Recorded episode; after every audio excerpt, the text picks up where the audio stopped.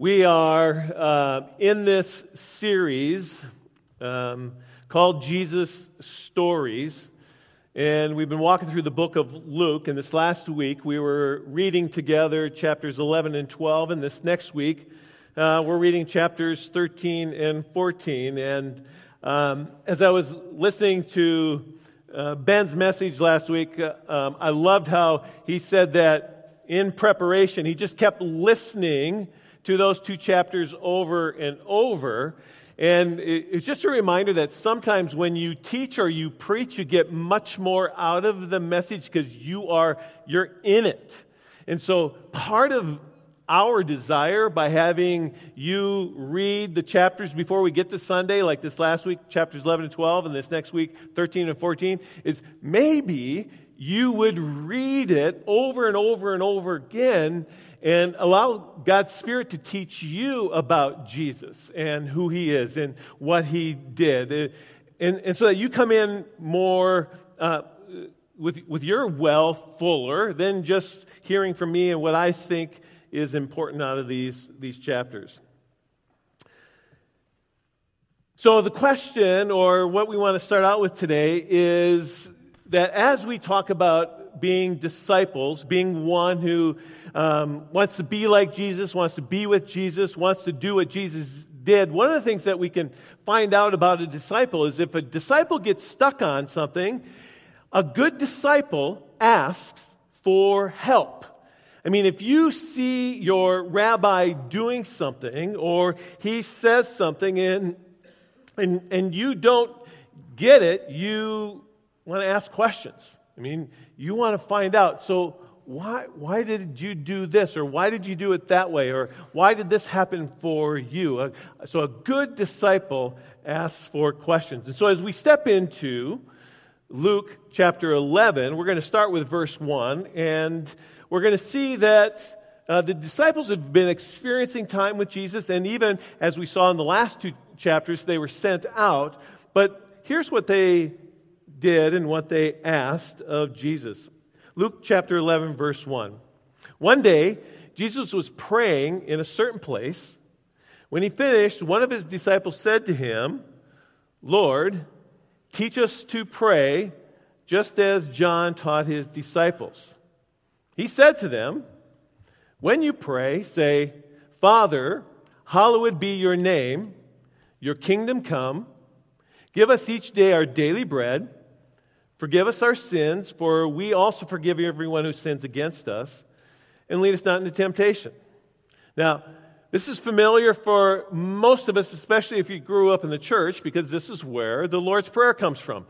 Now, naturally, our Lord's Prayer has, has gotten longer. They've added some things to it, and it's all good things. But uh, I think Jesus' intention here by giving these words to his disciples was less about just recite this, memorize and recite it every day, and you're good.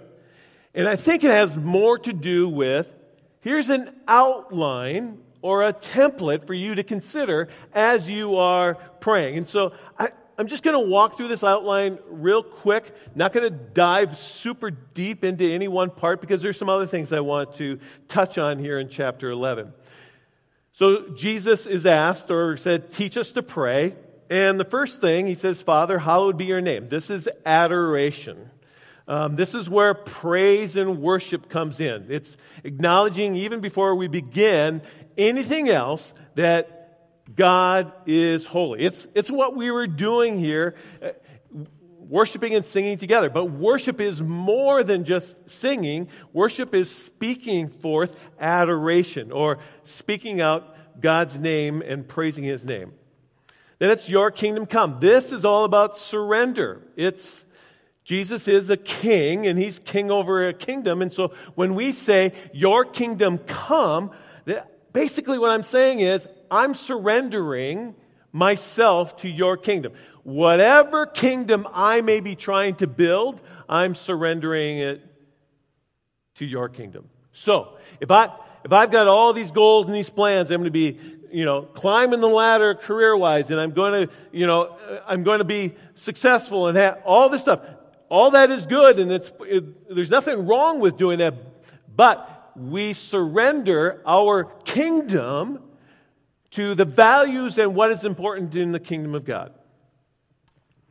Then Jesus said, Give us this day our daily bread. This is about provision. This is about um, God providing our daily needs. Now, notice here that Jesus doesn't, doesn't tell you to pray for the next week or the next month or, or the next year. It's like, okay, today, give me what I need today. And it's what you need to live. It's not about give me a bigger car or a bigger house or whatever it may be. It's Give me what I need, my provision for today. Don't, don't worry about all that other stuff. Okay? We, we see in other places in Scripture where Jesus says, Seek my kingdom, and all this other stuff will be taken care of. So it, that's provision, praying for provision. Then Jesus says, Forgive us our sins, for we will also forgive everyone who sins against us. This is, in essence, confession. Um, it's asking Jesus to forgive our sins, but it is also acknowledging that we sin and others sin against us. So this, this is important because hopefully, when we go, God, forgive me of my sins, the Holy Spirit reminds us of a way somebody has offended me or hurt me, and then I go, Oh, and I forgive that person for hurting me. You see, those two go hand in hand. You can't have one without the other. We, forgiveness comes with confession. I, I confess my sin, I've done wrong, but also I will forgive those who offend me. And then the last part is, and lead us not in temptation. I call this deliverance. It's, it's really asking God to deliver us from temptation, to protect us, to keep us away from anything that could cause us to wander off. Now, this is a simple outline, and you can, you know, you can just write it down, and when you're doing your prayer, you can kind of go through this. Now, there are a couple of really fun acronyms that are around this prayer stuff, and so here they are. One is pray, and that represents praise, rep- repent, ask, yield. And then the other one is acts adoration, confession, thanksgiving, and supplication. So you can kind of see them on the screen. So again, it's just kind of an outline to use. You spend some time in praise, repent, ask, whatever you got going on, and then yield, surrender it to the Lord. Or acts, adoration, again, praise, confession, again, that's repentant, thanksgiving, it adds, do this all with thanksgiving, and then supplication are the things that we ask. These are, this is just a simple tool. In other words, Jesus is saying, here, here's an outline to follow when you're praying. You cover all your bases right here. That's simple. Now, Next, Jesus tells a story. Now, often when Jesus tells a story, he tells that story to help illustrate something, some kind of point. So, whether it's a story or a parable, usually there's one main point that Jesus is trying to get across as he tells this story. Sometimes there may be some subpoints or some other things, but what you do when you read a story that Jesus is telling or a parable, you try to look for the one point. And it usually it is that one point is in reference to the context of what Jesus is talking about there. So, Luke chapter 11, in verse 5, Jesus begins to tell this story. He says, Then Jesus said to them, Suppose you have a friend, and you go to him at midnight and say, Friend, lend me three loaves of bread a friend of mine on journey has come to me, and I have no food for him. And suppose the one inside answers, Don't bother. The door is already locked, and my children are in bed. I can't get up and give you anything. I tell you, even though he will not get up and give you the bread because of friendship, yet because of your shameless audacity, he will surely get up and give you as much as you need. Now, this is always one of those, you know, verses that or stories you just like, what? What is Jesus trying to tell me here? So, does that mean that that, that God's not going to answer my prayer because He loves me? He's going to answer my prayer because I'm shamefully audacious in my praying? I don't know. I was hoping maybe that some of you would have an answer because you read this this week, right? And the Holy Spirit spoke to you and gave you an Okay. Shameless audacity is prayer without concern for one's own dignity. Now, who gets up in the middle of the night and pounds on a neighbor's door for some bread? Someone who is desperate. There's a story in the Old Testament of a woman named Hannah. Hannah had no children. And in that culture, a woman's identity was all around bearing children, especially bearing male children. She's at the temple, and as the story goes, she's in deep anguish and she's crying out bitterly. She is in the temple praying to God with shameless audacity because she is desperate. The priest sees her and goes, Ooh, she must be drunk. I mean, think about that being so desperate that you are praying with shameless audacity.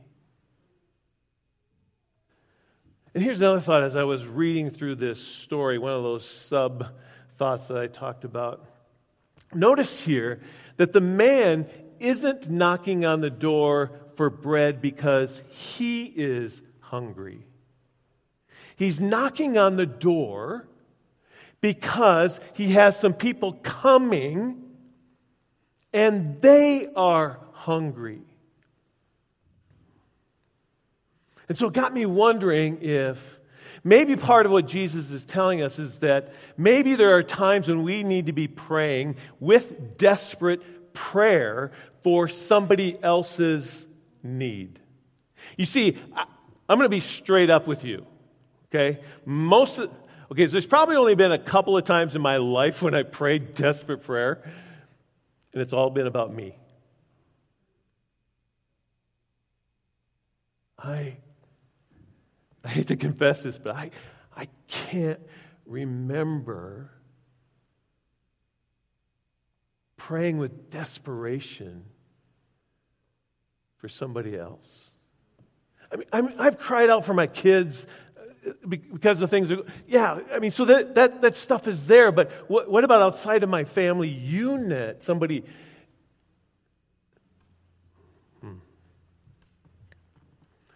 Jesus continues to teach on prayer as we look at verse 9. He says, So I say to you, ask and it will be given to you, seek and you will find, knock and the door will be opened to you. For everyone who asks receives, and the one who seeks finds, and to the one who knocks the door will be opened. The ask and seek and knock verbs are in the present active imperative mood and tense. And what that really means is that the action of asking and seeking, knocking is happening now and it's not complete. So the sense is Ask and keep on asking. Seek and keep on seeking. And knock and keep on knocking. Don't, don't stop. It, it's not a one time deal. Don't stop. And the imperative is a command. So it's not, not like Jesus is making a suggestion. Hey, if you feel like it, ask and keep on asking. Jesus is saying, ask, seek, knock. And then when you think you've done it enough, ask some more. And in verse 9, where it, it says, And everyone who receive, uh, asks receives, and then they find and they knock, that's future passive means it, it's going to come, but it's in this indicative mood, which means it's a guarantee. It's, it's going to come. Now, I know that's saying a lot. It's like, what, Brad, you, whatever you ask for, you're going to get? Well, who is Jesus talking to in this spot? Verse 1. Who's Jesus talking to? The disciples, right? These are people who already have surrendered everything and say, I follow you. Jesus, right now, isn't talking to the crowd. Remember the crowd? They come to get from Jesus. And as soon as Jesus says anything hard, they leave. This is those who have who are with Jesus. They've been with him in the good, they've been with him in the hard stuff. These are the ones that were, were sent out. Remember in chapters 9 and 10, the, the 12 and the 72? This is who Jesus is talking. These are people who have surrendered everything already. And we have to take that into consideration. So here we have Jesus teaching on prayer. So Jesus has a template, an outline that we've kind of gone through, and he's told a story about asking with shameless audacity, and he's told us to be persistent. But there's one more thing I want us to notice about prayer. Verse 11 says, Which of you fathers, if your son asks you for fish, will give him a snake instead, or if he asks for egg, will give you give him a scorpion. If you then, though you are evil, know how to give good gifts to your children, how much more will your Father in heaven give the Holy Spirit to those who ask him? Here, Jesus wants us to know a little bit about the character of the Father. Our Heavenly Father, He is good. He is good. And when you come to Him and you ask and you seek and you knock and you come sometimes with this, you know, this audaciousness where you're not praying the right, right words in the right order or you, you're all emotional and you're crying, you're, whatever it may be, know this your Father in heaven is good and He already knows what you need.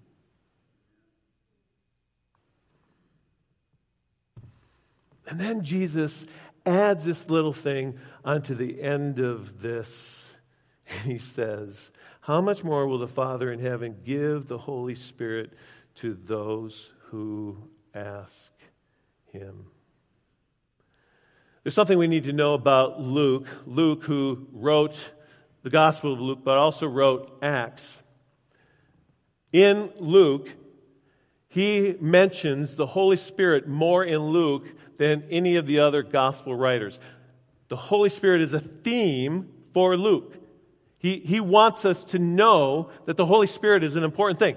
Acts, Acts is all about the Holy Spirit. He, he wants us to know the Holy Spirit's an important thing. And we, we talked about this when we talked about Jesus' baptism. The Holy Spirit came upon him. He was led into the wilderness by the Holy Spirit. The Holy Spirit is all over this thing. Luke traveled with Paul on most of his journeys. Luke saw the Holy Spirit at work. Luke knows that whatever we're talking about here, the Holy Spirit has an important role. So, I want us to put this all together, all right? Again, the request teach us how to pray. Jesus gives them an outline, it's a template. We've already gone through that. Then there's a story about shameless audacity, praying. Then there's a command, and that command is to be persistent. Then there's a promise that the Heavenly Father, He has good gifts. And then it's give the Holy Spirit to those who ask.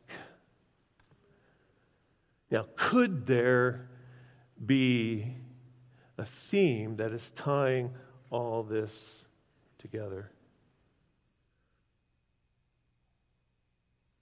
Could there be something that Jesus wants to take us away, wants us to take away from this? This is what I wrote down this morning as I was going through the message and thinking about how to conclude this. What would it be like if we prayed persistently and with shameless audacity? for God to give us the Holy Spirit because we have neighbors and coworkers and friends and family who have arrived on our doorsteps and they need Jesus.